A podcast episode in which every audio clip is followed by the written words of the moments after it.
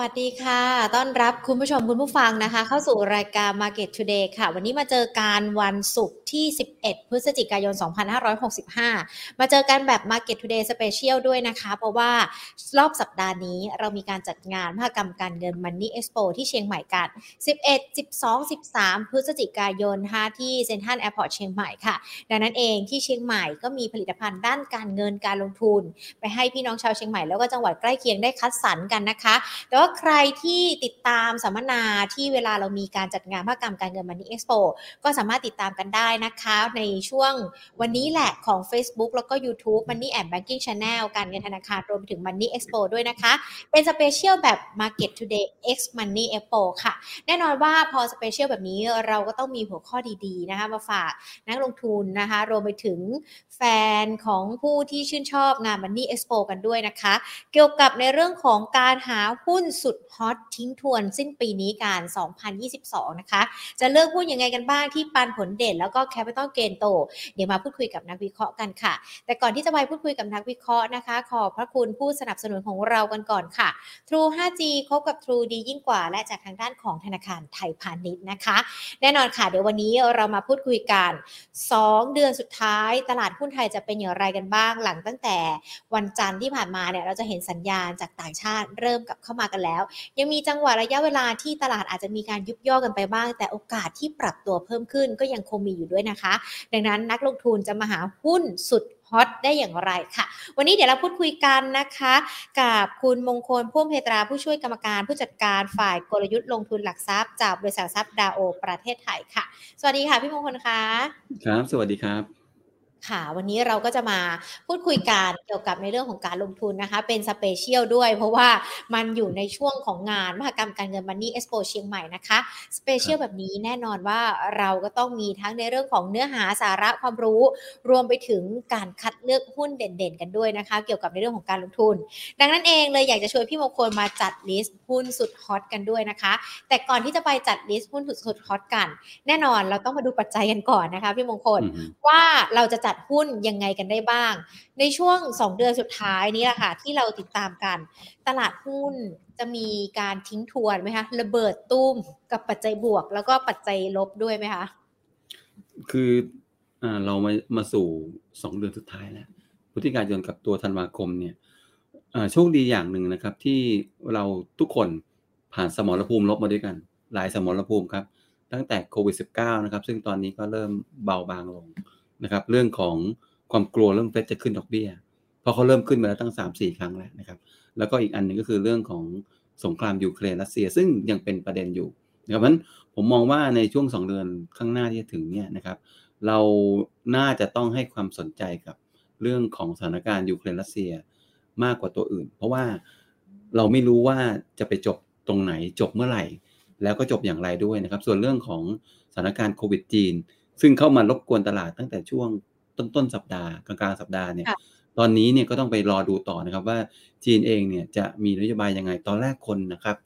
เกรงว่าจีนเองจะมีการใช้นโยบายที่เรียกว่าผ่อนคลายลงแต่ดูเหมือนว่าทำไปทำมาเนี่ยจีนอาจจะมามามาควบคุมตัวสถานการณ์โควิดหรือเปล่านี่ไม่แน่ใจเหมือนกันมันตรงนี้เป็นปัจจัยที่ตลาดยังต้องให้ความสนใจอยู่เหมือนกันมันโดยสรุปแล้วเนี่ยตัวแปรช่วงสองเดือนสุดท้ายเหลือไม่เยอะนะครับเหลือไม่เยอะเพราะฉะนั้นเนี่ยคิดง่ายๆครับแต่ว่าในแง่ดัชนีเราเรามองว่ามีโอกาสที่จะขึ้นไปใกล้ๆ หนึ่งพันเจ็ดร้อย เดี๋ยวค่อยไปว่ากันนะว่าจุดนั้นเนี่ยเรามองไว้ที่จุดไหนครับค่ะอันนี้คือตัวแปรที่อาจจะเป็นผลกระทบนะคะรัสเซียยูเครนที่จับตากันยืดเยื้อกันมาตั้งแต่กุมภาพันธ์ความกลัวเขาเรียกว่ากล้ากลัวๆของจีนไหมคะเพราะว่าก่อนหน้านี้บอกอุ้ยเดี๋ยวจะคลายล็อกดาวน์กันแล้วแต่พอมีข่าวลือออกมามีกระแสข่าวออกมาตอนนี้ก็ดูเหมือนเงียบไปอันนี้ก็ถือว่าน่าจะเป็นปัจจัยกดดันตลาดหุ้นเหมือนกันสองปัจจัยหลักๆที่ติดตามกันปัจจัยบวกมันน่าจะมากกว่าสองใช่ไหมคะพี่มงคลคือปัจจัยบวกนี่ถือว่าผมว่ามีหลายตัวเหมือนกันและปัจจัยบวกตัวหนึ่งที่สำคัญก็คือว่าเพราะปัจจัยลบคลายตัวไปก็คือพูดได้ง่ายราคาหุ้นลงมาเยอะนั่นแหละนะครับอันนี้เป็นปัจจัยบวกอีกตัวหนึ่งนะครับซึ่งอันนี้ก็ก็ถือว่าเป็นเป็นอะไรที่ผมว่ามันเป็นมันเป็นคีย์สำคัญเลยนะมันเป็นคีย์สำคัญในการที่เราจะเลือกหุ้นมันเป็นคีย์สำคัญที่เราจะมองตลาดเพราะว่าการที่ การที่การที่ตลาดหรือว่าดัชนีลงมาเยอะเนี่ยมันมันเป็นจุดหนึ่งที่ทำให้คนเริ่มมองคือไม่ใช่ว่าเรานะครับหรือว่าประเทศไทยเท่านั้นที่ผมได้ตามงาน strategist ของตัวพวกฝั่งยุโรปหรือฝั่งอเมริกาเองเนี่ยก็จะมีความเห็นหรือว่ามีความคิดคล้ายๆกันก็คือว่าเขามองว่าดัชนีเนี่ยลงมาลึกราคาหุ้นลงมาลึกมันจะเป็นจังหวะหนึ่งที่เข้าไปสะสมได้นะครับเดี๋ยวเนี่ยก็ผมขออนุญาตใช้สไลด์เลยดีกว่าไหมเพราะว่าเดี๋ยวจะได้รันบนสไลด์ตรงนั้นแล้วก็เดี๋ยวคุณหญิงจะถามอะไรเนี่ยเดี๋ยวผมว่าถามได้ระหว่างทางได้เลยครับได้เลยค่ะนี่คือหัวข้อนะครับก็ปัจจัยเสริมแน่นอนฮะเราเราดึงขึ้นปัจจัยเสริมและปัจจัยบวกขึ้นมาไว้ลำดับแรกๆนะครับไม่ว่าจะเป็นในเรื่องของตลาดหุ้นเริ่มฟื้นนะครับเรื่องของกำไรตลาดที่ออกมาดีนะครับแล้วก็เรื่องของการยุบสภาหรือเรื่องการเมืองนั่นแหละซึ่งก่อนหน้านี้นะผมก็ยังสองจิตสองใจว่าเขาควรจะอยู่ในปัจจัยเสริมหรืออยู่ในปัจจัยเสี่ยงดีแต่ว่าสุดท้ายแล้วเราคิดว่าน่าจะเป็นปัจจัยเสริมมากกว่าครับเพราะว่าตัวมุมการเมืองเองเนี่ยถ้าเกิดมันมีการเปลี่ยนแปลงอะไรพวกนี้เนี่ยตลาดมักจะกระดิกกระดานะครับอย่างเช่นเราเจอเมื่อเมื่อกลางสัปดาห์นะครับที่ผ่านมาที่พอมีข่าวบอกว่า Republican อาจจะชนะสองสภาปรากฏว่าหุ้นอเมริกาขึ้นเลยครับเพราะฉะนั้นเนี่ยเราใช้เราก๊อปปี้เข้ามานะครับเราก๊อปปี้เข้ามาส่วนในเรื่องปัจจัยเสี่ยงเนี่ยผมผมเหลือไว้แค่ตัวเดียวนะครับก็คือเรื่องของตัวสถานการณ์ยูเครนรัสเซียซึ่งมันมีผลกับตลาดอยู่แล้วมันทำให้เฟดเองเนี่ยไม่กล้าที่จะฟันธงไม่กล้าที่จะตัดสินใจว่าจะเอายังไงกันแน่กับดอกเบี้ยของเขานะครับจนถึงวันนี้ก็ยังไม่รู้เลยว่าจะเป็นยังไงนะครับส่วนในเรื่องของดัชนีนะครับเรามองดัชนีไปอยู่ที่โซนหนึ่งพันหกร้อยแปดสิบถึง หนึ่งพันเจ็ดร้อย จุดปลายปีครับอันนี้ก็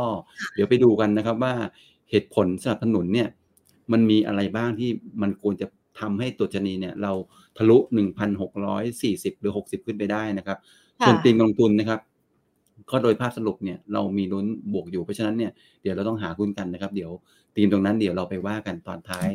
นะครับตอนนี้ไปเนี่ยผมขอไล่ไปทีละตัวกันแล้วกันนะครับตัวปัจจัยเสริมตัวแรกปัจจัยเสริมตัวแรกนะครับนี่ครับภาพนี้เป็นภาพที่ตลาดโลกใช้กันภาพเดียวกับผมใช้เลยก็บอกว่าเส้นสีน้ำเงินน้ำเงินเนี่ยหรือว่าสีฟ้าเนี่ยคือเส้น พี อี ตลาด พี อี ก็คือว่าตัวตัวราคาหุ้นหารด้วยกำไรนะครับเวลาที่ตลาดไม่ค่อยดีเวลาที่ตลาดตกใจเนี่ยตัวค่า พี อี มักจะลงมาค่อนข้างแรงเพราะว่าเขาจะผสมทั้งความตกใจแล้วก็ผสมทั้งในเรื่องของกำไรที่หายไปด้วยนะครับซึ่งมันจะเป็นภาพที่ดูง่ายกว่าที่เราจะดูดัชนีถ้าเราดูดัชนีเส้นสีเส้นปลาเนี่ยเราอาจจะดูยากนิดนึงเพราะว่ามันไม่ได้ผสมความกลัวอยู่ในนั้นแต่ถ้าเกิดเราดูเส้นสีฟ้าเนี่ยจะเห็นว่ายิ่งกลัวมากเส้นสีฟ้าจะยิ่งลงมาห่างจากตัวเส้นเส้นปลามากขึ้นหรือดัชนีมันเองนะครับดูจากเทรดวอลเป็นหลักก็ได้ใกล้ตัวเราที่สุดเมื่อปีหนึ่งพันแปดร้อยสิบเก้าจะเห็นไหมครับว่าตอนนั้นเนี่ยค่า พี อี ตลาดลงมาเหลือประมาณสิบสี่เท่าตลาดหุ้นทั่วโลกนะครับตอนช่วงโควิดเนี่ย พี อี ตลาดไม่ได้ลงครับ พี อี ตลาดกลับสูงขึ้นเพราะว่าอันนั้นเนี่ยกำไรมันลงเร็วเกินไปมันทำให้ พี อี ขึ้นแต่ว่าความกลัวของของคนตอนนี้นะครับตัวเทรดวอลเนี่ยเป็นเป็นจุดวัดที่สำคัญแล้วก็ใช้เป็นจุดอ้างอิงได้ว่ารอบนี้เราวัดใช้จุดนี้เป็นตัววัดได้ซึ่งหมายความว่าจะเห็นไหมครับว่าราคา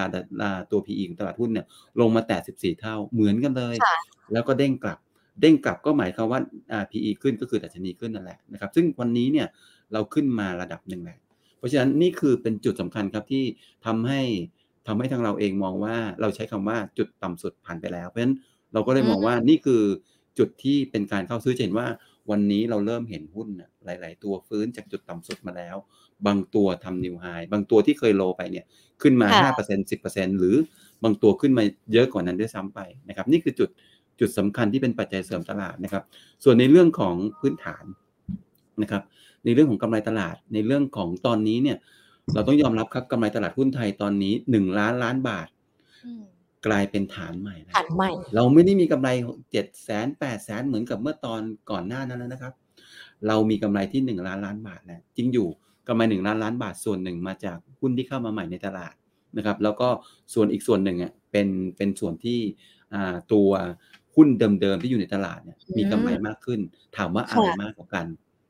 หุ้นที่อยู่ในตลาดเดิมๆครับมีกำไรมากกว่าครับหุ้นที่เข้าใหม่ไม่ได้เยอะอะไรนะครับก็เพราะฉะนั้นตรงนี้เป็นสัญญาณหรือว่าเป็นเป็นสัญญาณที่เรียกว่าบอกว่าตอนนี้ตัวกำไรตลาดหุ้นไทยเองนั้นเนี่ยอยู่ในจุดที่กลับมาขึ้นอีกครั้งหนึ่ง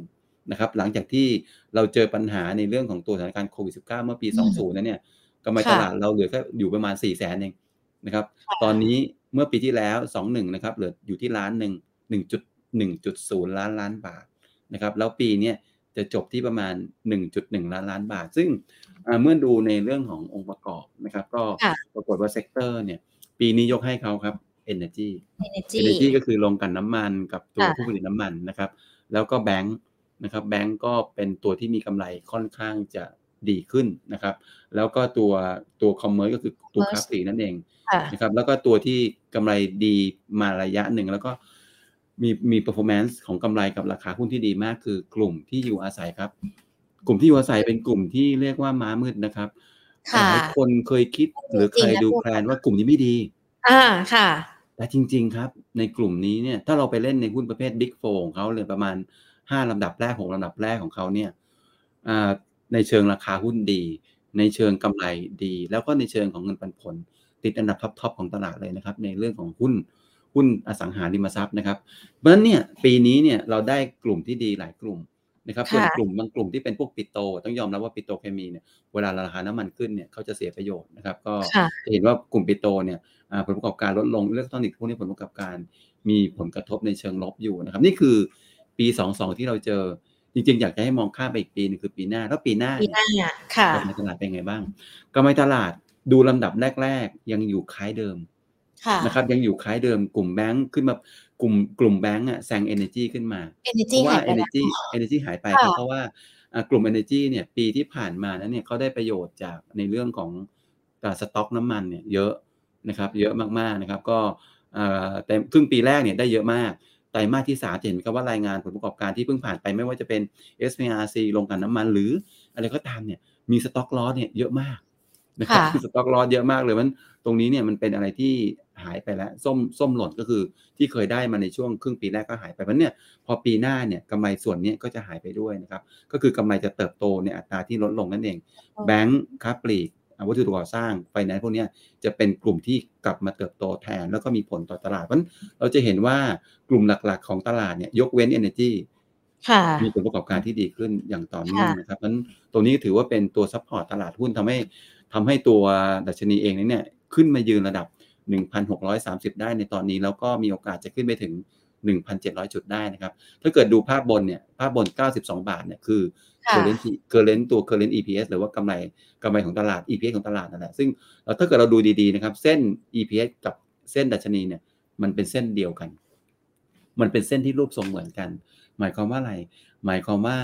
ตลาดหุ้นไทยที่ขึ้นมายืนระดับ หนึ่งพันหกร้อยยี่สิบ หรือว่าสามสิบอะไรเนี่ยขึ้นมาเพราะว่าผลประกอบการของบริษัทในตลาดหุ้นที่ดีขึ้นนี่คือเป็นภาพสรุปที่ชัดเจนมากในเรื่องของตัวกำไรตลาดกับตัวดัชนีนะครับคราวนี้ในส่วนที่เป็นเรื่องของการการเมืองอันนี้เป็นประเด็นที่ที่สองที่สามที่เราบอกว่าเป็นตัวช่วยตลาดในช่วงปลายปีก็คือว่านะครับตอนนี้เนี่ยเรายังไม่ยุบสภาใช่ไหมแต่ว่าทางทางทางฝั่งรัฐบาลเองก็พยายามจะพูดบอกว่ายุบสภาหลังเอเปกมาละอ่าหลังเอเปกนะครับเดี๋ยวยุบสภาก็ประมาณเดือนพฤศจิกายนหรือว่าธันวาคมซึ่งเราเล็งทางดาโอเนี่ยเล็งว่าอยู่ประมาณน่าจะอยู่ประมาณสักปลายปลายเดือนธันวาคมเพื่อที่จะเลือกตั้งประมาณเดือนมีนาคมค่ะเพราะตรงนี้เนี่ยผมคิดว่าการยุบสภาเนี่ยทำให้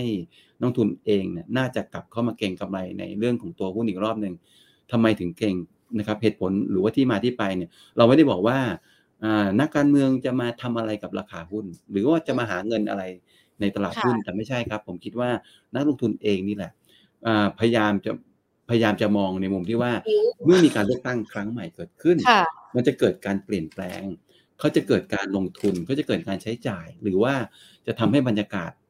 การเมืองนั้นเปลี่ยนแปลงซึ่งอันนี้เป็นเรื่องที่เป็นการเก่งจากในเรื่องนักลงทุนหรือแม้กระทั่งทางเราเองก็ตามเพราะฉะนั้นเนี่ยเราก็เลยมองว่าในเรื่องปัจจัยในเรื่องของการเมืองเองเนี่ยอาจจะเป็นตัวช่วยสนับสนุนในตลาดในช่วงปลายปีด้วยนะครับส่วนเรื่องของการลงทุนในกองทุนอะไรต่างๆนานาเนี่ยหลังๆมาค่อนข้างน้อยเพราะว่าตลาดหุ้นไม่ค่อยดีด้วยนะคนก็เลยคนก็เลยซื้อพวกกองทุน เอส เอส เอฟ อะไรเนี่ยค่อนข้างน้อยลงนะครับแล้วก็มันลงทุนเองซะมากกว่านี่คือนี่คือกลุ่มที่เป็นปัจจัยเสริมนะครับปัจจัยเสี่ยงมีตัวเดียวตัวเดียวแต่ว่าความหมายลึกซึ้งครับมีตัวเดียวแต่ความหมายลึกซึ้งมากแล้วก็เล่นงานพวกเราเนี่ยมาตั้งแต่เดือนกุมภาพันธ์ถ้าจำวันไม่ผิดคือยี่สิบสี่กุมภาพันธ์ยี่สิบสี่กุมภาพันธ์ทุกคนจะจำประมาณนั้นครับประมาณเลยวันนั้นเลยตอนนั้นเนี่ยเกิดสงครามยูเครนจนก็ตั้งถึงวันนี้เนี่ยเกิดอะไรขึ้นบ้างอันนี้ผมทำรูปมาให้ดูง่ายๆว่า สถานการณ์ยูเครนรัสเซียเขาทำอะไรกับโลกเราบ้างนะครับด้านบนแน่นอนครับเขาทำให้ราคาสินค้าพลังงานปรับตัวสูงขึ้นราคาน้ำมันปรับตัวสูงขึ้นเขาทำให้เศรษฐกิจโลกชะลอตัวลงเพราะว่าซัพพลายก็จะหายนะครับเกิดการช็อตเกิดการอะไรเต็มไปหมดต่อเนื่องมาตั้งแต่โควิดแล้วฝั่งดีมาหรือว่าฝั่งซื้อก็หายเพราะว่า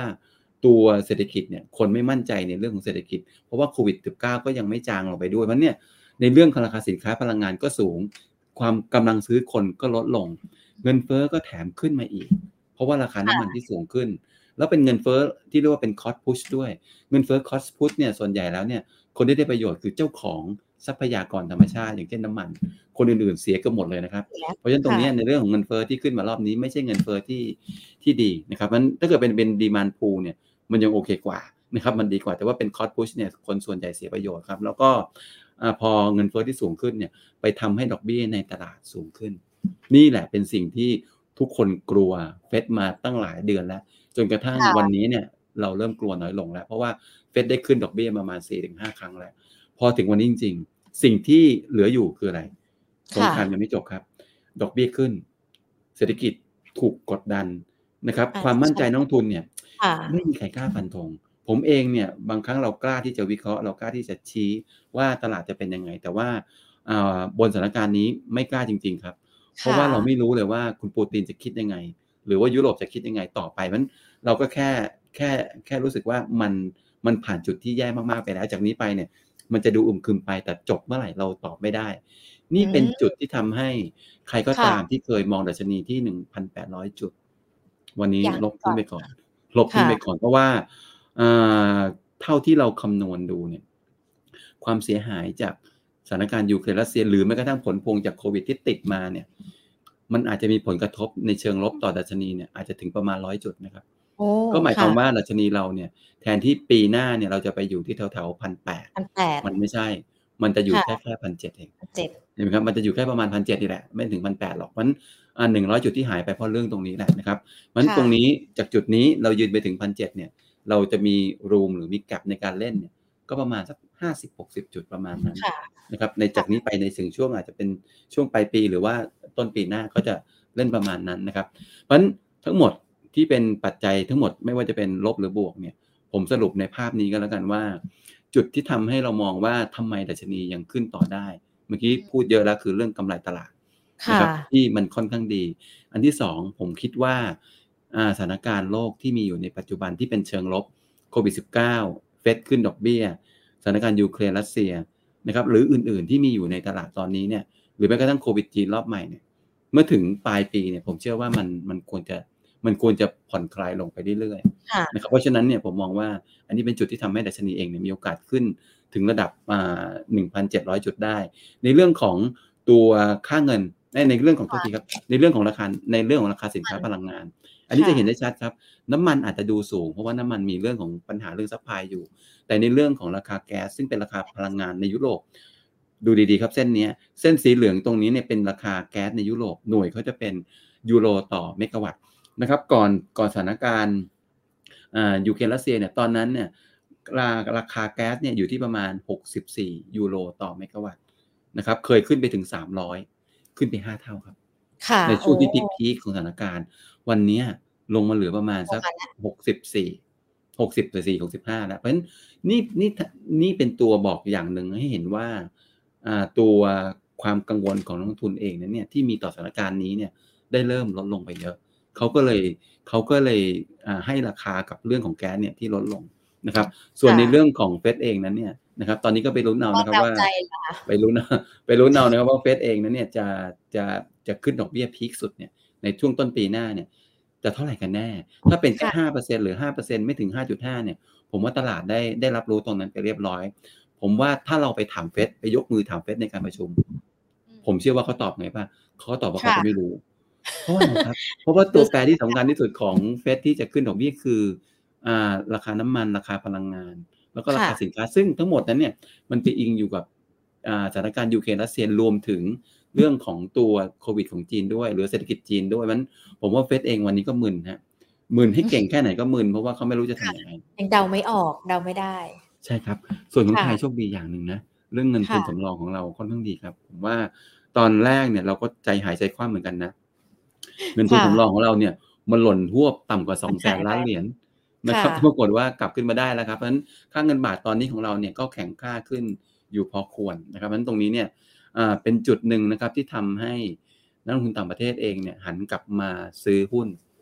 นะครับก่อนอื่นที่จะไปเรื่องของในในในในเรื่องของอ่าโฟลว์ที่จะเข้าในในไทยเนี่ยดูโฟลว์เพื่อนบ้านก่อนเพื่อนบ้านก็เข้าเหมือนกันนะเพื่อนบ้านตอนนี้เนี่ยก็ก็มีการซื้อหุ้นในเอเชียหลายๆที่อินเดียเกาหลีใต้ประเทศไทยเนี่ย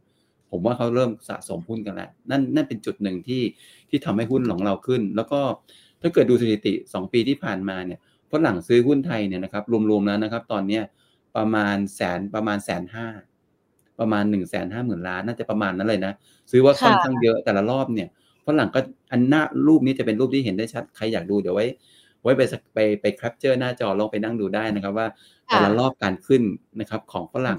ตลอดสองปีเขาซื้อหุ้นตัวไหนเขาขายหุ้นตัวไหนแต่ถ้าเกิดอยากดูตัวเลขง่ายๆผมสรุปมาให้ดูครับสองปีที่ผ่านมาที่ฝรั่งเริ่มซื้อหุ้นไทยแล้วก็ซื้อซื้อซื้อขายขายมาตลอดเนี่ยเขาซื้อหุ้นสผ.เยอะที่สุดครับห้าหมื่นเจ็ดพันล้านซื้อโรงพยาบาลสองตัวครับ บี เอช บี ดี เอ็ม เอส เห็นไหมครับว่าทำไมราคาหุ้นสองตัวมันดีจังเพราะว่าฝรั่งซื้อครับนะครับพวก เอส ซี จี พี พวก เอส ซี บี พวกนี้ก็ก็ซื้อเหมือนกันนะครับเป็นเป็นตัวฝั่ง net net buy แต่ตัวที่เป็นฝั่งที่เขาขายก็มีอยู่บางตัวอย่างเช่น เอ โอ ที เนี่ยเขาขายเยอะปตทขายเยอะ บี บี แอล ขายเยอะพวกนี้คือหุ้นที่ฝรั่งซื้อเยอะมาตลอดสองปีแล้วก็ขายเยอะมาตลอดสองปีเพราะฉะนั้นถามว่าแล้วอย่างนี้เนี่ยเราควรจะซื้อฝั่งไหนถูกไหมบางคนจะถามว่าเอาอย่างนี้ซื้อฝั่งไหนเอาแล้วเราต้องตามฝรั่งไหมหรือจะส่วนกันดีโอเคครับคือเท่าที่ผมเก็บข้อมูลมาทุกวันนะครับแล้วผมก็นั่งดูการซื้อขายของนักลงทุนต่างประเทศดูอยู่ประจำอยู่แล้วเนี่ยนักลงทุนต่างประเทศมักจะซื้อหุ้นที่เขาเคยซื้อนะครับเพราะฉะนั้นเนี่ยเวลาให้เลือกเนี่ยให้เลือกดูฝั่งซ้ายมือไว้ก่อนเขามักจะซื้อหุ้นที่เขาเคยซื้อนะครับแต่ผมก็บอกว่าให้ผมไปซื้อสผ.เวลานี้เนี่ยผมก็เหนื่อยนะราคาไม่ได้ละผมรับมันจบสองร้อยนะ บี เอส ราคานี้นะก็เหนื่อยนะ บี เอส ก็เหนื่อยเหมือนกันเพราะฉะนั้นเนี่ยผมมองแม้ว่าฝรั่งในอดีตที่นั่งดูมาจะซื้อหุ้นที่เคยซื้อเพราะว่าผมคิดเขาคิดง่ายๆผมว่าเขาคิดผมเดาใจเขานะค่ะเขาผมว่าเขาคิดว่าหุ้นพวกนี้มันดีอยู่แล้วอะเพราะฉะนั้นเนี่ยเวลาเขาซื้อเขาก็ค่อยๆซื้อไปเรื่อยๆซื้อไปเรื่อยๆอะไรอย่างนั้นฝรั่งคนใหม่มาก็ซื้อฝรั่งอีกคนมามาใหม่ก็ซื้ออีกก็ซื้อตัวเดิมที่ฝรั่งคนก่อนหน้านั้นซื้อไปนะครับแต่ขณะเดียวกันเนี่ยผมผมอยากให้การการปรับกลยุทธ์ในรอบนี้ผมว่าอาจจะทำสวนทางกับฝรั่งนิดนึงคือเขาขายตัวไหนดีกว่าเราไปซื้อตัวนั้นนะ เราซื้อตัวนั้นก่อนเพราะว่าหมายความว่าฝรั่ง underweight หรือว่าอ่ามี position ที่เป็น net sell อยู่ในหุ้นตัวนั้นๆหมายความว่าเขาอาจจะกลับมาซื้อหุ้นตัวนั้นๆในอนาคตได้มันผมบอกว่าธีมการลงทุนในช่วงสองเดือนข้างหน้าอยากเน้นไปที่หุ้นตัวที่ถูกขายเยอะๆนะครับแม้กระทั่งฝรั่งขายหรือไทยขายเนี่ยผมว่าอ่าซื้อไปแล้วเนี่ยถือได้ระดับหกเดือนเนี่ยผมว่ามีโอกาสลุ้นได้มากกว่านะครับอย่างเช่นพวก เอ โอ ที อ่ะอ่ามันอาจจะเข้าแม้ว่าฝรั่งขายแต่ไทยซื้อเนี่ยโซนมันเข้าอยู่โซนสูงอ่ะพวกปตท.นะครับราคายังโอเคอยู่ตัว บี บี แอล In Touch พวกเนี้ย ที ที บี โอ เอส พี พวกเนี้ยราคายังอยู่แบบล่างๆกลางๆยังพอไหววันเนี่ยผมมองว่าถ้าถ้าจะเล่นตามฝรั่งเนี่ยเล่นฝั่งขวาวันนี้รอบนี้ดูฝั่งขวาไว้เป็นหลักก่อนนะครับนี่คือนี่คือตัวที่ฝรั่งมีการซื้อมีการซื้อขายไปแล้วก็ภาพนี้เป็นภาพสรุปนะก็คือฝรั่งเขาซื้อทั้งหุ้นไทยซื้อทั้งพันธบัตรแล้วก็นี่คือตัวเลข net buy net sell ในช่วงเวลาที่ผ่านมานะครับอ่ะคราวนี้นี่เอามาให้ดูนิดนึงชื่อที่ชื่อหุ้นเมื่อกี้จะคล้ายๆกันแต่ว่าอันนี้แทนที่จะเอาสองปีนะเอาแค่หนึ่งเดือนเดี๋ยวนี้ฝรั่งซื้อเกแบงค์ซื้อสพซื้อแอดวานซ์พวกนี้ผมว่าตัวพวกนี้มันพอพอแท็กในการเล่นได้เหมือนกันนะครับอ่ะเดี๋ยวยังไงก่อนที่จะไปถึงหุ้นเนี่ยผมไม่แน่ใจว่าทางคุณหญิงจะมีประเด็นจะคุยกันไหมว่ากับเรื่องไอ้ตลาดเนี่ยยังมีประเด็นอะไรที่คุณหญิงรับคำถามมาเออนอกเหนือจากคำถามที่ที่เรามีการพูดคุยกันแล้วแล้วก็พี่มงคลบอกแล้วนะคะดูเหมือนว่าปัจจัยเขาเรียกว่าอะไรปัจจัยบวกจะมีมากกว่าปัจจัยเสริมปัจจัยสนับปัจจัยลบแต่ว่าปัจจัยลบมันก็อาจจะต้องระมัดระวังกันด้วยเพราะเราไม่รู้ว่ามันจะเกิดขึ้นเมื่อไหร่เดาใจเฟดนี่ก็ถือว่าเป็นเรื่องสำคัญอย่างที่พี่มงคลบอกไปทีนี้เรามองเดาใจเฟดก่อนหน้านี้เขาส่งสัญญาณว่าจะชะลอในเรื่องของการขึ้นดอกเบี้ยส่งสัญญาณมาแล้วตลาดก็จะเปลี่ยนไปภาพนึงแต่การชะลอดูเหมือนว่าอาจจะยังยังไม่ชะลอในช่วงเดือนธันวาคมพี่มง างคนมองเป็นสองขาได้ไหมคะว่าถ้าชะลอการขึ้นกับยังขึ้นต่อไปมันจะมีผลต่อต่อในเรื่องของตลาดหุ้นบ้านเรายังไงกันบ้างอะคะ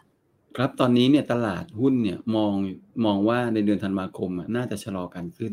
ดอกเบี้ยในเดือนพฤศจิกายนเนี่ยขึ้นไปแล้ว ศูนย์จุดเจ็ดห้าเปอร์เซ็นต์ นะครับเพราะคิดว่าเดือนธันวาคมเนี่ยจะปรับจาก ศูนย์จุดเจ็ดห้า เหมือนกันลงมาเหลือ ศูนย์จุดห้าเปอร์เซ็นต์ เพราะฉะนั้นตอนนี้ตลาดคิดว่าเฟดน่าจะชะลอการขึ้นนะครับเพราะฉะนั้นตรงนี้เราก็เลยมองว่าถ้าเกิดเป็นลักษณะแบบนี้เฟดขึ้นดอกเบี้ยแค่ ศูนย์จุดห้าเปอร์เซ็นต์ เนี่ยผมเชื่อว่าคนจะเริ่มอ่านออกนะครับอ่านออกแล้วว่าเฟดในปีหน้าเนี่ยจะขึ้นเท่าไหร่นะครับวันนี้คนเดาใจเฟดเนี่ยได้แล้วประมาณ เจ็ดสิบเปอร์เซ็นต์ อีก สามสิบเปอร์เซ็นต์ เนี่ยไม่แน่ใจว่าจะออกทางไหนเพราะว่าเฟดเองก็ยังไม่รู้เหมือนกันว่าที่ผมเรียนนะเฟดยังไม่รู้ว่าคุณปูตินเนี่ยจะเล่นเกมไหนอยู่ยุโรปจะเล่นเกมไหนเพราะว่าถ้าเราดูไปดูมาการอ่านเกมตัวสงครามยูเครนรัสเซียเนี่ยมันเหมือนเกมที่มีใครบางคนพยายามที่จะแมนิปูเลตหรือว่าพยายามจะคุมอยู่ให้มันเกิดความปั่นป่วนในในตลาดขึ้นนะครับคือมันไม่ได้เกิดตามธรรมชาตินะเพราะว่าเกิดการธรรมชาติตามการการลบกันการสงครามกันเนี่ยคุณบุกก็บุกไปเลยถูกไหมครับบุกแล้วจบเลยแล้วก็จบปุ๊บคุณก็มาจัดการทีหลังนะครับนั่นจะเป็นธรรมชาติของสงครามเป็นแบบนั้นแต่สถานการณ์ยูเครนรัสเซียนั้นมันไม่ได้เกิดอย่างนั้นบุกเข้าไปปุ๊บแล้วก็ถอนออกมาแล้วก็บุกใหม่แล้วก็ถอนออกมาแล้วก็บุกใหม่เพราะฉะนั้นตรงนี้เนี่ยมันเป็นเป็นเกมมากกว่ามันตรงนี้เป็นเกมที่ทุกคนในโลกเป็นทุกคนต้องเดา สามสิบเปอร์เซ็นต์ ที่เหลือเองเพราะฉะนั้นผมมองว่า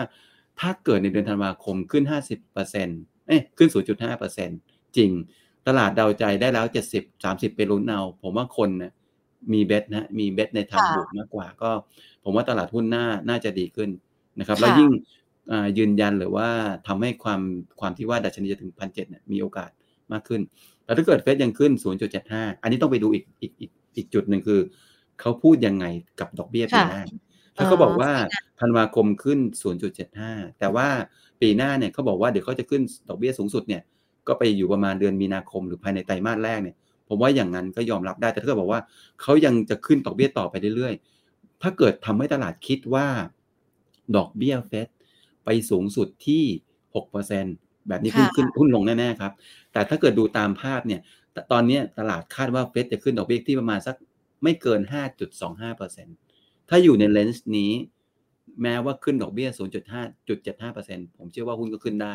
แต่อะไรก็ตามที่ทำให้เฟดต้องขึ้นดอกเบี้ยถึง หกเปอร์เซ็นต์ เนี่ยตลาดจะลงครับเพราะว่า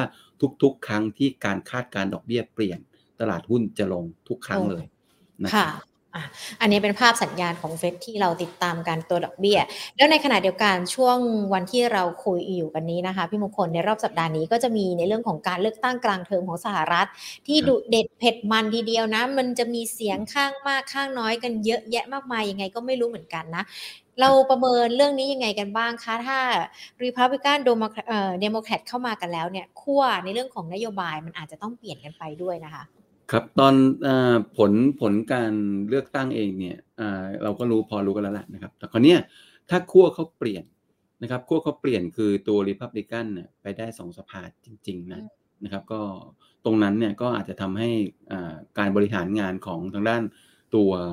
คุณไบเดนเองเนี่ยมีอุปสรรคได้บ้างนะครับก็ต้องไปดูกันแต่ว่าผมว่าอย่างก็ตามเสียงเนี่ยตอนนี้เท่าที่ที่ที่เห็นเห็นอยู่เนี่ยมันก็มันไม่ได้ขาดอะไรกันเท่าไหร่นะครับเอาเป็นว่าหลังการเลือกตั้งมิดเทอมแล้วตลาดที่ผมเห็น strategist ของอเมริกาเขาบอกว่าหุ้นจะขึ้นหุ้นจะขึ้นเพราะว่าผมคิดว่าเขามองว่าตลาดมันก็ผ่านอีเวนต์สำคัญนะครับผ่านอีเวนต์สำคัญไปนะครับแล้วก็ประเด็นที่เกี่ยวข้องกับจีนหรือว่าการนโยบายการค้ากับจีนก็คงไม่ได้เปลี่ยนแปลงอะไรเพราะว่ามันเป็นนโยบายแห่งชาติไปแล้วนะครับคงไม่ได้เปลี่ยนแปลงอะไรแต่ว่าจุดหนึ่งที่ผมว่าคนหลายคนกำลังเล็งอยู่ก็คือว่าพรรคนี้ขึ้นแล้วหุ้นกลุ่มไหนดีนะครับต้องต้องยอมรับครับคุณไบเดนเองไปเน้นให้ความสนใจกับเรื่องของตัวรักโลกร้อน global warming อะไรแบบนั้นนะครับเป็นโลกสีเขียวแต่นะครับแต่ในฝั่ง Republican เนี่ยคนมักจะบอกว่าเขาชอบเรื่องน้ำมันเพราะฉะนั้นเนี่ยถ้า Republican มีมีอำนาจมากขึ้นนะครับอาจจะทำให้หุ้นในกลุ่มน้ำมันดีขึ้นมาได้นะครับนั้นก็ต้องไปจับตาดูตรงในกลุ่มน้ำมันกันนะครับแต่ผมเรียนตามตรงว่าถ้าเกิดในมุมของหุ้นไทยเองเนี่ยผล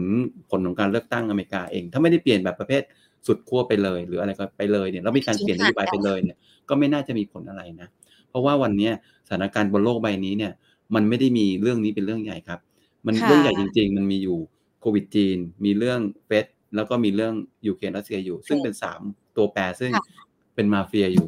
เป็นมาเฟียคือคุมฮะเรื่องของเลือกตั้งเนี่ยกลายเป็นเรื่องเด็กๆไปเลยนะครับเห็นไหมครับว่าก่อนหน้าการเลือกตั้งตัวสหรัฐเนี่ยตลาดหุ้นแทบจะไม่พูดถึงเลยจะไม่พูดถึงอันนี้เลยแล้วก็ไม่ได้มีผลอะไรเลยกับการกับตลาดหุ้นในช่วงก่อนหน้านี้นะครับเพราะเพราะว่ามีปัจจัยอื่นที่มีความสำคัญมากกว่าครับค่ะอ่ะก็ติดตามกันในเรื่องของภาพนะคะการลงทุนทั้งต่างประเทศแล้วก็ในประเทศปัจจัยหลักๆปัจจัยที่คุมตลาดกันอยู่ด้วยหรือว่าปัจจัยที่อาจจะทำให้ตลาดแกว่งๆกันไปบ้างในช่วงระยะเวลาสั้นๆเราพอจะมองภาพกันออกแล้วนะคะดังนั้นเองค่ะในช่วงที่เหลือของปีนี้รูปแบบการลงทุนธีมการลงทุนล่ะคะพี่มงคลนักลงทุนควรจะกำหนดธีมส่งท้ายปียังไงกันดีคะอ่าธีมที่เราใช้นะครับผมมองว่าเนื่องจากผมมองว่าผมใช้คำว่าตลาดมีลุ้นในทางบวกนั่นหมายความว่าเราควรจะมองจังหวะในการซื้อมากกว่าขายนะครับอ่ะคราวนี้แล้วแล้ววิธีการคิดง่ายๆทำยังไงเอาใช้คำว่าคิดง่ายๆนะเราจะมีอยู่เราจะมีอยู่สองจริงๆมีอยู่สามนะแต่ผมจะขมวดปมที่หนึ่งกับสองไว้อันเดียวกันให้มันอยู่ด้วยกันเพราะว่าเราจะได้คิดสองอันนี้รวมเป็นชุดเดียวกันนะครับส่วนคนที่บอกว่าเอ้ยขอหุ้นที่เก่งปันผลด้วยเดี๋ยวเรามีให้ดูครับเอาชุดแรกก่อนชุดนี้เป็นชุดทำกำไรหรือว่าเป็นชุดที่เราจะได้ capital gain นะครับก็คือเราต้องมีมุมมองสองส่วนคือหุ้นที่เราควรจะซื้อเนี่ยราคาต้องลงมาลึกลึกลึกลึกคำว่าลึกเนี่ยลึกแค่ไหน สามสิบเปอร์เซ็นต์ ยี่สิบเปอร์เซ็นต์ ไม่เป็นไรขอให้ลงมาจากระดับที่เขาเคยลงที่เขาเคยอยู่นะครับหมายความว่าวันนี้เราไม่ควรจะมีสผ.เราไม่ควรจะมี เอ โอ ที เพราะพวกเนี้ยราคาอยู่แนวบนหมดนะครับเราซื้อไปเนี่ยเราโอกาสจะได้ capital gain เนี่ยค่อนข้างยากเพราะฉะนั้นเราข้อที่หนึ่งคือเรามองหุ้นที่ราคาราคาลงมาลึกข้อที่สองผมว่าเราแอบมองว่ามันมีหุ้นที่ราคาลงมาลึกแล้วเนี่ย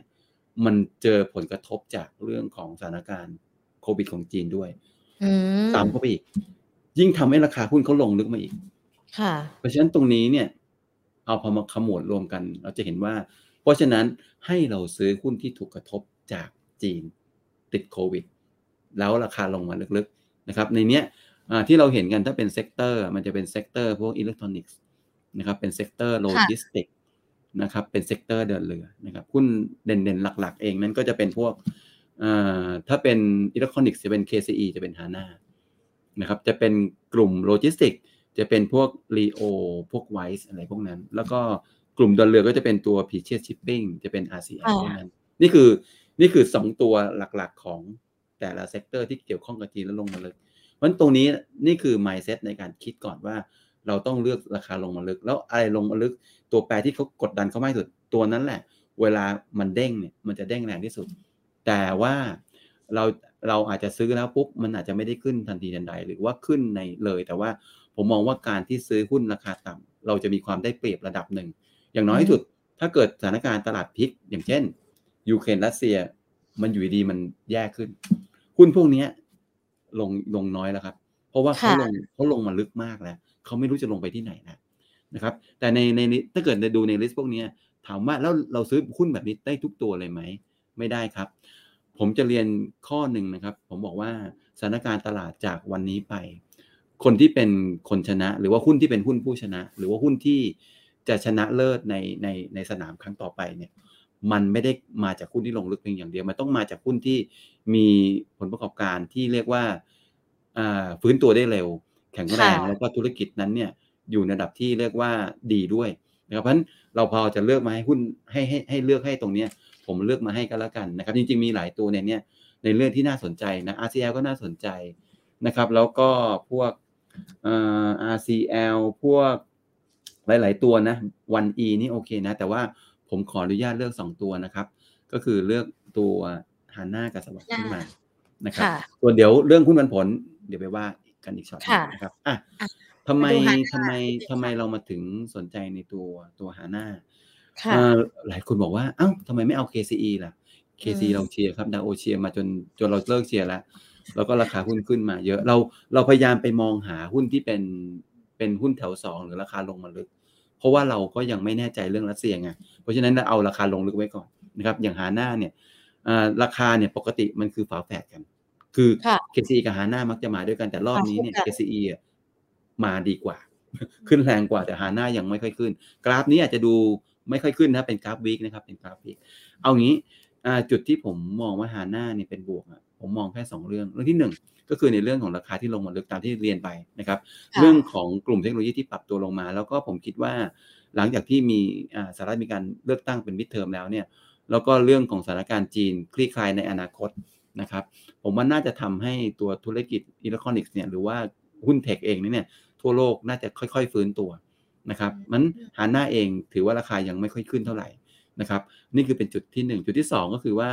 ในเรื่องของราคาฮาน่าเอ๊ะทุกทีครับในเรื่องของผลประกอบการของฮาน่าเองฮาน่าเนี่ยผมอยากจะเรียกว่าแมวเก้าชีวิตเขาอยู่ในตลาดหุ้นไทยมานานนะเขาอยู่จริงๆ เค ซี อี ก็อยู่มานาน เค ซี อี ก็คือชื่อเดิมก็คือคงเจริญฮาน่าก็อยู่มานานครับสองตัวนี้อยู่มานานทั้งคู่เพราะฉะนั้นเขาผ่านร้อนผ่านหนาวมาแล้วเท่าที่ผมสังเกตสถานการณ์อะไรที่แย่ๆกับตัวธุรกิจเนี่ยฮาน่าเขาจะผ่านเข้ามาได้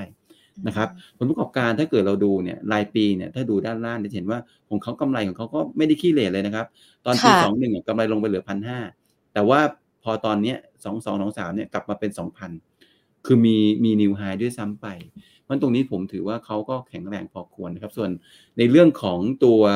กำไรรายไตรมาสก็แน่นอนนะตอนนี้ช่วงนี้มีความผันผวนจากเรื่องโควิดจีนอยู่มันเนี่ยกำไรกับเรื่องอะไรต่างๆนานากับยูเครนเนี่ยมันจะทำให้กำไรของเขารายไตรมาสยังผันผวนส่วนเงินปันผลนั้นโอเคฮะจ่ายเงินปันผลปีละบาทกว่าๆนะครับนี่คือนี่คือจุดที่เรามองในตัวฮาน่านะครับก็คือราคาลงมาลึกเป็นหลักนั่นเองนะครับ พี อี เองเนี่ยอาจจะดูยี่สิบเอ็ด ยี่สิบเจ็ดเท่าอาจจะดูสูงแต่ผมมองว่ามันก็เป็นทรงของเขาแหละนะครับเพราะว่าปัจจุบันเนี่ยเราจะไปหาหุ้นอ่าฮะเราจะไปซื้อฮาน่าที่ พี อี สิบเท่าเนี่ยผมเชื่อว่ายากผมเรียนนิดนึงตอนนั้นที่ พี อี ฮาน่าต่ำมากๆมันมีเหตุผลจากรายการที่เป็นเอ็กซ์ตร้านะครับเป็นเรื่องเงินประกันน่าจะเป็นจากตัวน้ำท่วมอ่ะหรืออะไรเข้ามาเลยทำให้ตัวผลประกอบการของฮาน่ามันกระโดดมากๆแล้วก็ทำให้ พี อี มันต่ำจริงๆ พี อี ถ้าเกิดเป็น normalize เนี่ยเขาไม่ได้ระดับหลักเลขหลักเดียวครับเขาเป็นเลขสองหลักครับนี่คือฮาน่าตัวที่หนึ่งครับราคาลงมาลึกอีกตัวหนึ่งคือตัวสวัสด์สวัสด์โอ้โหสวัสด์ตอนนี้ต้องยอมแล้วว่าหุ้นหุ้นที่เคยเป็นอะไรดาวเด่นของตลาดเมื่อ สองถึงสาม ปีก่อนเทรด พี อี เจ็ดสิบเท่านะครับวันนี้เหลือ พี อี ยี่สิบกว่าเท่านะครับเพราะว่าโดนผมว่าภาวะแวดล้อมของอุตสาหกรรมนะครับไม่ว่าจะเป็นรูปการแข่งขันของธนาคารออมสินที่เข้ามาไม่ว่าจะเป็นในเรื่องของกฎเกณฑ์ของทางการที่เข้ามาคุมนะครับมาคุมอะไรพวกนี้มันทำให้ความสามารถในการหากำไรของเขาเนี่ยมันลดลงโกรธที่เคยโตมากๆระดับสามสิบกว่าเปอร์เซ็นต์ตอนนี้เหลือประมาณแค่ สิบเปอร์เซ็นต์ กว่าๆค่ะไม่ได้เยอะแล้วนะฮะจะเห็นไหมว่าเขาโตจาก สองพัน สามพัน มาพีคตอนปีสองพันที่ สี่พันห้าร้อย ปีสองพันหนึ่งก็ยังเป็น สี่พันเจ็ดร้อยแต่ว่าพอปีสองพันสองอ่ะฐานเริ่มลงแล้วนะครับแล้วก็จากนี้ไปก็จะโตเป็นประมาณสิบกว่าเปอร์เซ็นต์นะไม่ใช่ไม่ใช่ สามสิบเปอร์เซ็นต์ เหมือนเดิมเพราะฉะนั้นเนี่ยก็จะโตประมาณสิบกว่าเปอร์เซ็นต์แล้วนี่คือนี่คือเขาเรียกเป็น new normal บางคนก็ new normal ในจุดที่ดีนะแต่สวัสด์ new normal ในทางที่ลบแต่เป็นหน้าผมว่าราคาหุ้นเขาก็ลงมาสอดรับกับตัวฐานกำไรใหม่ของเขานะครับเพราะฉะนั้นผมก็เลยมองว่าในตัวสวัสด์เองนั้นเนี่ยแน่นอนฮะตัวราคาหุ้นที่ลงมาลึกมันเป็นคีย์สำคัญที่เราใช้เลือกหุ้นอยู่แล้วราคาลงมาลึกเนี่ยราคาสี่สิบหรืออาจจะต่ำกว่าสี่สิบเนี่ยผมว่าเป็นหาจังหวะในการเข้าซื้อนะครับซึ่งทั้งหาหน้าและทั้งสวัสด์เนี่ยไม่ใช่ว่าฝั่งปุ๊บซื้อปั๊บนะครับผมว่าอาจจะไปรอดูจังหวะนิดนึงเมื่อราคาหุ้นมันเริ่มทรงตัวได้หรือว่ามีจังหวะดีๆเนี่ยเราสะสมหุ้นตัวนี้กันแล้วกันนะครับในตัวของสวัสด์เองเนี่ยราคาที่เหมาะสมเนี่ยดาโอให้ไว้ที่ประมาณห้าสิบสามบาทนะครับนี่เป็นภาพพวกเกี่ยวกับเรื่องโลนเขาครับโททัลโลนของเขาเนี่ยเทียบกับ เอ็ม พี ซี ที่กระติดล้อเนี่ย เอ็ม พี ซี แสนล้านโลนนะเงินกู้เงินปล่อยให้กู้สวัสด์มี สี่หมื่นห้าพัน ส่วนติดล้อนี่มีถึง เจ็ดหมื่น ก็สวัสด์เนี่ยอ่าเล็กที่สุดในในเมื่อเทียบกับสองตัวข้างหน้านะครับอันนี้เป็นสวัสด์ตัวเดียวนะครับไม่ได้รวมลูกเขานะครับแล้วก็พวกเนี้ยรีเสิร์ฟพวกโลนนี่คือเป็นข้อมูลพื้นฐานทั่วๆไปของเขานะครับแล้วก็ข้อมูลในเรื่องของ เอ็น พี แอล เนี่ยล่าสุดก็อยู่ที่ประมาณสักแถวสามเปอร์เซ็นต์ นะครับก็ประมาณนั้นนะครับก็ถือว่าเป็นอะไรที่ไม่ไม่ได้ดูน่ากลัวอะไรมากนะครับนี่คือจะเป็นตัวหุ้นสองตัวลงลึกที่เรามองว่าหาจังหวะซื้อนะครับส่วนเรื่องของดิวิเดนนะครับหุ้นไทยดิวิเดนเรามีเยอะครับแต่วันนี้ผมผมอยากจะบอกนิดนึงวันนี้ผมดูจากเลือกจากหุ้นในตารางนี้แล้วก็ผมดูจากทรงของหุ้นที่เราสนใจอยู่แล้วเนี่ยผมจะบอกว่าการเลือกซื้อหุ้นที่เป็นดิวิเดนสูงๆเนี่ย มันจะมีเงื่อนไขสองเรื่องนะครับผมขอสักนิดนึงเรื่องที่หนึ่งเราต้องดูด้วยนะครับว่าผลการที่ dividend yield สูงๆเนี่ยมันเกิดจากอะไรมันเกิดจากราคาหุ้นที่ลงมาหรือมันเกิดจากเงินปันผลที่สูงแน่ๆถ้ามันเกิดจากราคาหุ้นที่ลงมาให้คิดเยอะๆนะครับเพราะว่าอะไรราคาหุ้นที่ลงมามันอาจจะหมายถึงผลประกอบการในอนาคตที่อาจจะไม่ดีหรือในเรื่องของอ่าตัวตัวตัวตัวผลประกอบการหรือว่าจะเป็นความกลัวของคนอะไรที่เยอะเพราะเนี่ย dividend yield ที่สูงมันไม่ได้หมายความว่าเราจะต้องซื้อหุ้นตัวนั้นอย่างเช่น อาร์ ซี แอล dividend yield ยี่สิบห้าเปอร์เซ็นต์ เอส พี สี่สิบสองเปอร์เซ็นต์ หรือ JAT สิบเอ็ดเปอร์เซ็นต์ ไม่ได้หมายความว่าเราต้องซื้อหุ้นตัวนี้เพราะว่าหุ้นตัวนี้ถ้าเกิดเราดูดีอ่ะเหตุที่ dividend yield สูงอ่ะเป็นเป็นเพราะว่าราคาหุ้นมันลงมาเยอะมันตรงนี้ผมมองว่านี่คือประเด็นหนึ่งที่หนึ่งนะครับต้องต้องระมัดระวังในการเลือกหุ้นตารางนี้เอาไว้ใช้ได้แต่ว่าเราต้องพิจารณาประกอบด้วยข้อที่สองก็คือว่าปัจจุบันเนี้ยหรือว่าในอดีตเนี่ยมีคนลงทุนในในในในตัวพวก property fund หรือว่า REIT กันค่อนข้างเยอะนะครับเพราะว่าเขาบอกว่ามันมีการจ่ายเงินปันผลสม่ำสม่ำเสมอ เจ็ดถึงแปดเปอร์เซ็นต์ แต่วันนี้เนี่ยสถานการณ์มันเปลี่ยนแปลงนะครับธุรกิจหลายตัวที่เป็น property fund หรือว่า REIT มีความสามารถในการจ่ายเงินปันผลที่น้อยลงบางธุรกิจต้องมาไลฟ์ออฟหรือว่าต้องมามีการตีแวลูใหม่นะครับตีแฟร์แวลูใหม่เพราะฉะนั้นเนี่ยมันเกิดการคืนทุนขึ้นมามันทำให้ราคาหุ้นลงนะครับเพราะฉะนั้นการที่ลงทุนในหลีและ property fund เนี่ยผมคิดว่าต้องใช้ความระมัดระวังที่ค่อนข้างมากนะครับอ่าเสน่ห์ของกองทุนแบบนี้เนี่ยไม่ได้มีเหมือนแต่ก่อนแล้วนะครับเพราะว่ามันมันมีเรื่องของที่ผมเรียนไปอ่ะมันมีการลดทุนบ้างมันมีผลกระทบในเชิงอุตสาหกรรมอย่างโควิดเนี่ยมันทำให้การเช่าออฟฟิศน้อยลงโควิดทำให้การเช่าอันนู้นน้อยลงขายได้น้อยลงอะไรแบบนั้นมันก็จะกระทบมาที่ตัวผลการงานในอนาคตเพราะฉะนั้นการลงทุนในหลีและ property fund เนี่ยก็ต้องระมัดระวังด้วยเหมือนกันนะครับเพราะฉะนั้นตรงเนี้ยเอาเป็นว่าตารางนี้มีให้ดูว่ามีหุ้นมีกองทุนหลายตัวที่มี dividend yield สูงแต่ตัวที่ผมเลือกผมเลือกสองตัวนี้ครับผมเลือกตัวที่มีความมั่นคงในเชิงธุรกิจของประเทศสูงสุดและมี dividend yield ดีมากตัวนั้นคือปตท.ครับปตท.เองนะครับในแง่ของราคาหุ้นอาจจะทรงๆแถวๆสามสิบกว่าบาทนะครับแต่ว่าในแง่ของเงินปันผลของเขาเนี่ยในอดีตเขาจ่ายเงินปันผลประมาณสองบาทต่อปีนะครับแล้วก็เคยจ่ายน้อยลงเหลือบาทนึงในตอนโควิดเราคิดว่าเขาจะกลับมาจ่ายสองบาทต่อปีได้นะครับอย่างน้อยก็สองปีข้างหน้าเพราะฉะนั้นตรงนี้เนี่ยเราจะคิดมาแล้วเนี่ยว่าดิวิเดนด์ของการซื้อปตท.เพื่อถือเงินปันผลเพื่อรับเงินปันผลเนี่ยมันจะสูงถึง ห้าเปอร์เซ็นต์ กว่าๆต่อปีนะครับครับตอนนี้มันตรงนี้ผมเลยมองว่าถ้าเกิดเราจะลงทุนในเพื่อจะรับเงินปันผลแล้วราคาหุ้นไม่ค่อยผันผวนมากปตท.จะเป็นตัวตอบโจทย์ที่ดีที่สุดในเวลานี้แล้วความมั่นคงของหุ้นค่อนข้างสูงด้วยนะครับก็หาจังหวะรับกันนะครับปตท.ถ้าเป็นสามสิบห้าบาทอะไรอย่างเงี้ยผมว่าน่าสนใจทีเดียวอีกตัวนึงเมื่อกี้พูดไปแล้วว่าอสังหานั้นเขาค่อนข้างจะดีเนี่ยอสังหาตัวที่เลือกมาจะเป็นสุภาลัยครับสุภาลัยถ้าเกิดดูผลประกอบการดูความสามารถในการจ่ายเงินปันผลของเขาเนี่ยจะเห็นว่าของเขาดีขึ้นมาตั้ง สองถึงสาม ปีติดต่อกันแล้วก็ถ้าเทียบของเงินปันผลเองเนี่ยอันนี้ผมไม่ได้เอาราคามาให้ดูนะโทษทีครับไม่ได้เอาผลประกอบการมาให้ดูแต่ผลประกอบการของสุภาลัยนั้นถือว่าดีใช้ได้ทีเดียวครับแล้วก็โปรเจกต์ใหม่ๆในมือมีเยอะนะครับปันผลเนี่ยปีที่แล้วจ่ายบาทยี่สิบห้านะครับปีนี้เราคาดว่าจะจ่ายบาทสามสิบแต่ว่าจ่ายครึ่งแรกไปแล้วประมาณ ศูนย์จุดเจ็ด บาทนะครับเพราะฉะนั้นการถือนี่ก็ต้องดูว่างวดที่สองบวกกับงวดที่หนึ่งของปีถัดไปนะครับก็รวมๆแล้วก็ dividend yield อยู่ประมาณ หกเปอร์เซ็นต์สูงกว่าปตท.นิดนึงแต่แน่นอนฮะเหตุผลที่เขาสูงกว่าแต่มันก็จะมีความเสี่ยงในความผันผวนของราคาที่มากกว่าปตท.ด้วยนี่คือสองหุ้นปันผลครับที่เราแนะนำมันวันนี้ทางดาโอเนี่ยนำเสนอหุ้นทั้งหมดสี่ตัวสองตัวแรกเป็นตัวที่ลงลึกๆนะครับซื้อเก็บยาวได้สวัสดิ์แล้วก็ในตัวของฮาน่าส่วนอีกตัวนึงก็คืออีกสองตัวก็คือเป็นเรื่องของ dividend play นะครับเราเลือกตัวปตท.แล้วก็เลือกตัวสุภาลัยขึ้นมาครับค่ะเมื่อสักครู่นี้เราคุยกันมาตั้งแต่ตอนต้นจนถึงตอนนี้นะคะเราจะได้ยินที่พี่มงคลบอกว่าในเรื่องของกลุ่มอสังหาภาพของอสังหาจะเริ่มกลับมาท็อปฟอร์มกันอีกครั้งหนึ่งแล้วหลังจากก่อนหน้านี้อาจจะได้รับผลกระทบกันด้วยแล้วสุภาลัยเนี่ยก็ถือว่าเป็นหุ้นที่มีการเริ่มจ่ายเงินปันผลกันแล้วภาพของภาคอุตสาหกรรมอสังหาริมทรัพย์หลังจากนี้ไปเราจะเห็นทิศทางการเติบโตที่ดีขึ้นเหรอคะพี่มงคลเอ่อตัวอสังหาเองเนี่ยถามว่าดีขึ้นหรือเปล่าควรจะควรจะดีขึ้นนะครับควรจะดีขึ้นเราเรามีทั้งปัจจัยบวกและปัจจัยลบก็แล้วกันของอสังหาปัจจัยลบที่ที่คนที่เราอาจจะต้องพูดถึงก่อนเป็นระดับแรกคือดอกเบี้ย ดอกเบี้ยของระบบสูงขึ้นหมายความว่าคนที่จะซื้อบ้านเนี่ยจะต้องมีต้นทุนในการในการซื้อบ้านเพิ่มขึ้นนะครับแล้วก็อันที่สองคือกำลังซื้อของคนล่ะเพราะว่าตอนนี้ค่าแรงมีปัญหาต้นทุนอะไรต่างๆนานาเงินเฟ้อทุกอย่างมันมีปัญหาอยู่เหมือนกันกำลังซื้อคนจะด้อยลงหรือเปล่านี่คือปัจจัยถ่วงของในเรื่องของอสังหานะครับส่วนส่วนปัจจัยที่เป็นตัวหนุนนั้นเนี่ยตอนนี้เราผ่านสถานการณ์โควิดมาแล้วนะครับเราผ่านมาเรียกว่าไม่ไม่ได้ว่า หนึ่งร้อยเปอร์เซ็นต์ แต่ว่าจากนี้ไปก็จะกลายเป็นโรคประจำฤดูไปนะครับเป็นโรคประเภทเราก็เป็นกันหลายๆคนก็จะเป็นกันแล้วนะครับประจำถิ่นก็ได้ประจำถิ่นก็ได้นะครับแล้วก็สภาวะเศรษฐกิจหรือสภาพเศรษฐกิจเนี่ยก็ค่อยๆค่อยๆฟื้นตัวขึ้นมาเรื่อยๆมันตรงนี้เนี่ยมันเป็นปัจจัยช่วยแล้วก็อย่างหนึ่งที่ทำให้อสังหานั้นเนี่ยยังดูมีเสน่ห์อยู่ผมจะบอกว่ามันไม่ได้มีเสน่ห์ไปทุกตัวครับอสังหาที่มีเสน่ห์เนี่ยในตลาดในตลาดหุ้นมีอสังหาอยู่อยู่หลายตัวนะครับแต่ว่าตัวที่เราควรจะให้ความสนใจในการลงทุนมันคือตัวที่จับลูกค้ากลุ่มกลางถึงบน กลุ่มกลางถึงบนซึ่งจริงๆในตลาดเนี่ยเรามอง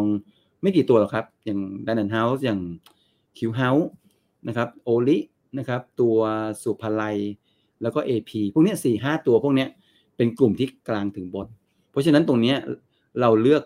เราเลือกชุดพวกนี้เป็นหลักก่อนส่วนที่เป็นพวกล่างๆอย่างเงี้ยเราเราเราอย่าอย่าเพิ่งไปดูไอ้ตัวล่างๆหลายๆตัวไม่ว่าจะเป็นเกี่ยวข้องกับพวกจีนหรือพวกอะไรพวกนี้เราอย่าเพิ่งไปดูเราเลือกเฉพาะสี่ ห้า ห้าตัวหกตัวแรกๆของของตลาดที่จับลูกค้ากลางถึงบนพวกเนี้ยที่ผมตามผลประกอบการของเขาส่วนใหญ่แล้วจะดีนะครับที่ผมพูดไปทั้งหมดน่ะกำไรเนี่ยจะค่อนข้างดีแล้วก็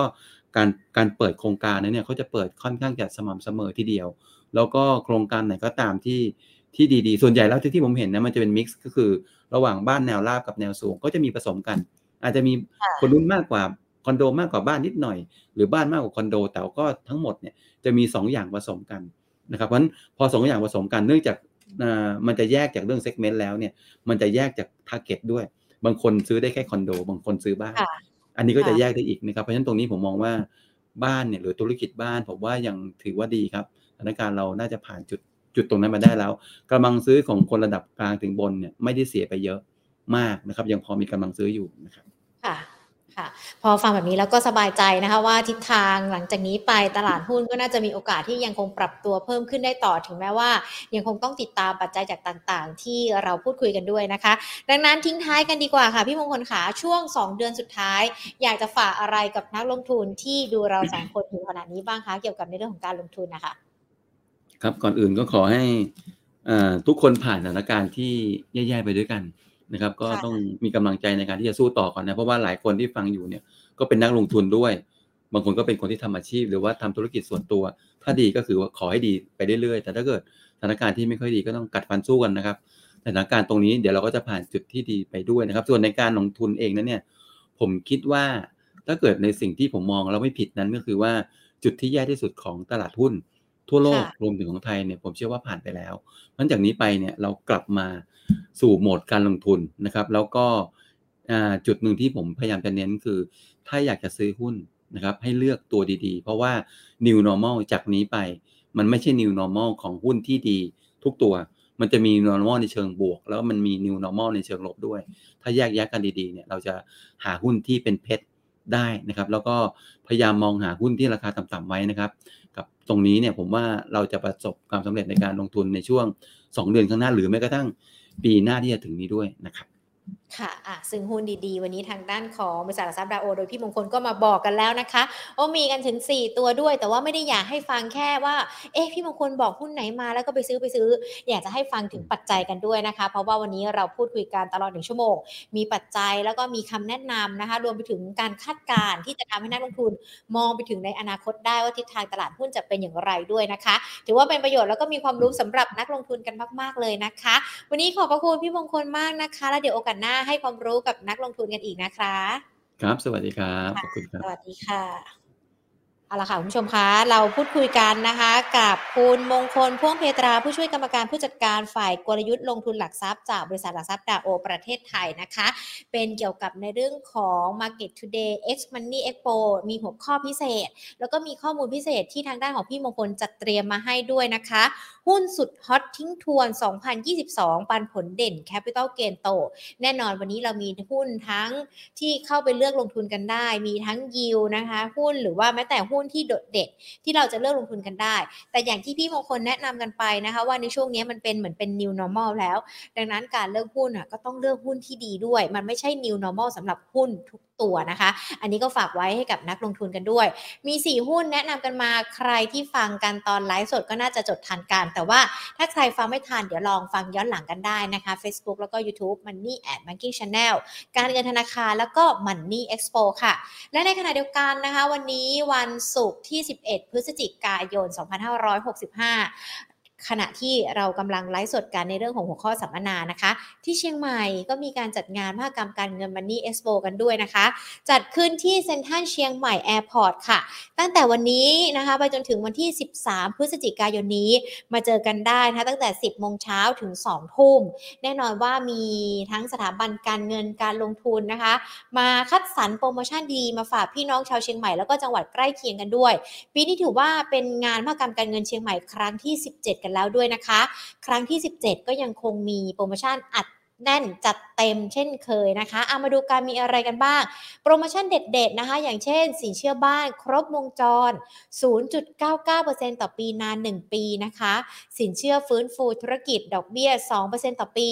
เงินฝากสเต็ปอัพดอกเบี้ยสูง สิบจุดห้าหกเปอร์เซ็นต์ นะคะซับ เอ็น พี เอ ใครที่ต้องการมองหาซับ เอ็น พี เอ โดดเด่นในพื้นที่เชียงใหม่หรือว่าจังหวัดใกล้เคียงแน่นอนว่าในงานของเราเนี่ยถือว่าเป็นซับ เอ็น พี เอ ที่อยู่ในพื้นที่ทำเลทองนะคะลดสูงสุด หกสิบเปอร์เซ็นต์ ประกันชีวิตช่วงปลายปีแบบนี้การซื้อประกันชีวิตกองทุน เอส เอส เอฟ อาร์ เอ็ม เอฟ ก็สามารถนำมาลดหย่อนภาษีได้เป็นอีกหนึ่งเครื่องมือนะคะสำหรับใครที่วางแผนเกษียณหรือว่าวางแผนในเรื่องของจะลดหย่อนภาษีกันด้วยประกันชีวิตรับเงินบำนาญ สิบสองเปอร์เซ็นต์ ลดหย่อนภาษี สามแสน บาทหรือว่าจะเป็นสินเชื่อจำนำรถยนต์ดอกเบี้ยพิเศษ ศูนย์จุดห้าแปดเปอร์เซ็นต์ ต่อเดือนด้วยนะคะก็สามารถไปดูที่งานของเรากันได้คุณผู้ชมที่อยากจะหาข้อมูลกันก่อนนะคะว่าเอ๊ะแล้วนอกเหนือจากโปรโมชั่นต่างๆที่หญิงพูดไปแล้วมันยังมีข้อมูลอะไรกันบ้างที่เราสามารถดูกันได้นะคะก็สามารถดูได้ที่เว็บไซต์นะคะ ดับเบิลยู ดับเบิลยู ดับเบิลยู ดอท มันนี่เอ็กซ์โป ดอท เน็ต นะคะพอดูแล้วเสร็จปุ๊บแล้วเนี่ยลองไปเปรียบเทียบผลิตภัณฑ์ของแต่ละธนาคารกันได้ก็ที่ ดับเบิลยู ดับเบิลยู ดับเบิลยู ดอท มันนี่เอ็กซ์โป ออนไลน์ ดอท คอม กันด้วยนะคะเรามีทั้งข้อมูลสาระดีๆนะคะเกี่ยวกับในเรื่องของงานสัมมนาแล้วก็งานมหกรรมการเงิน Money Expo มาฝากกันด้วยย้ำกันอีกรอบนึงนะคะสิบเอ็ดถึงสิบสามพฤศจิกายนไปเจอกันจนถึงสองทุ่มนะคะที่เชียงใหม่แอร์พอร์ตเซ็นทรัลนะคะแล้วก็ในขณะเดียวกันใครที่อยากจะทำธุรกรรมด้านการลงทุนอย่าลืมถือเอกสารสำคัญนะคะอย่างเช่นบัตรประชาชนนะคะสลิปเงินเดือนบุ๊กแบงค์ทะเบียนบ้านถือกันไปก่อนนะคะไปจองสิทธิ์เพื่อรับโปรโมชั่นดีๆเฉพาะในงาน Money Expo เท่านั้นจองสิทธิ์กันไปแล้วถึงว่าแม้งานจบไปใครที่ไปจองสิทธิ์ในงานหลังจากนั้นก็ยังคงได้โปรโมชั่นนี้อยู่นะคะดังนั้นไม่อยากให้พลาดเลยนะคะเพราะว่าช่วงนี้อัตราดอกเบี้ยมันเป็นขาขึ้นเนาะอัตราดอกเบี้ยเงินกู้ก็เตรียมที่จะมีการปรับขึ้นกันแล้วแต่ถ้ามาเจอในงานของเราเนี่ยก็ยังคงอัตราดอกเบี้ยเงินกู้อยู่ในระดับต่ำแล้วก็เงินฝากอยู่ในระดับสูงกันด้วยนะคะดังนั้นห้ามพลาดเลยนะคะสำหรับงานมหกรรมการเงิน Money Expo เชียงใหม่ครั้งที่สิบเจ็ดค่ะส่วนวันนี้นะคะการพูดคุยแบบเป็นพิเศษ Market Today X Money Expo หมดเวลาลงแล้วนะคะแล้วเดี๋ยวสัปดาห์หน้ามาเจอ Market Today กันใหม่มีทั้งหญิงแล้วก็พี่แพนหมุนเวียนกันจัดนะเกี่ยวกับในเรื่องของการพูดคุยกับนักลงทุนนะคะติดตามการวิเคราะห์ตลาดหุ้นไทยใครที่ยังไม่ได้กดไลค์กดแชร์หรือว่าแม้แต่ Subscribe ที่ YouTube นะคะกดติดตามการเป็นเพื่อนกันเพื่อที่ท่านจะได้ไม่พลาดข้อมูลในเรื่องของการลงทุนนะคะวันนี้หมดเวลาแล้วค่ะลากันไปก่อนสวัสดีค่ะ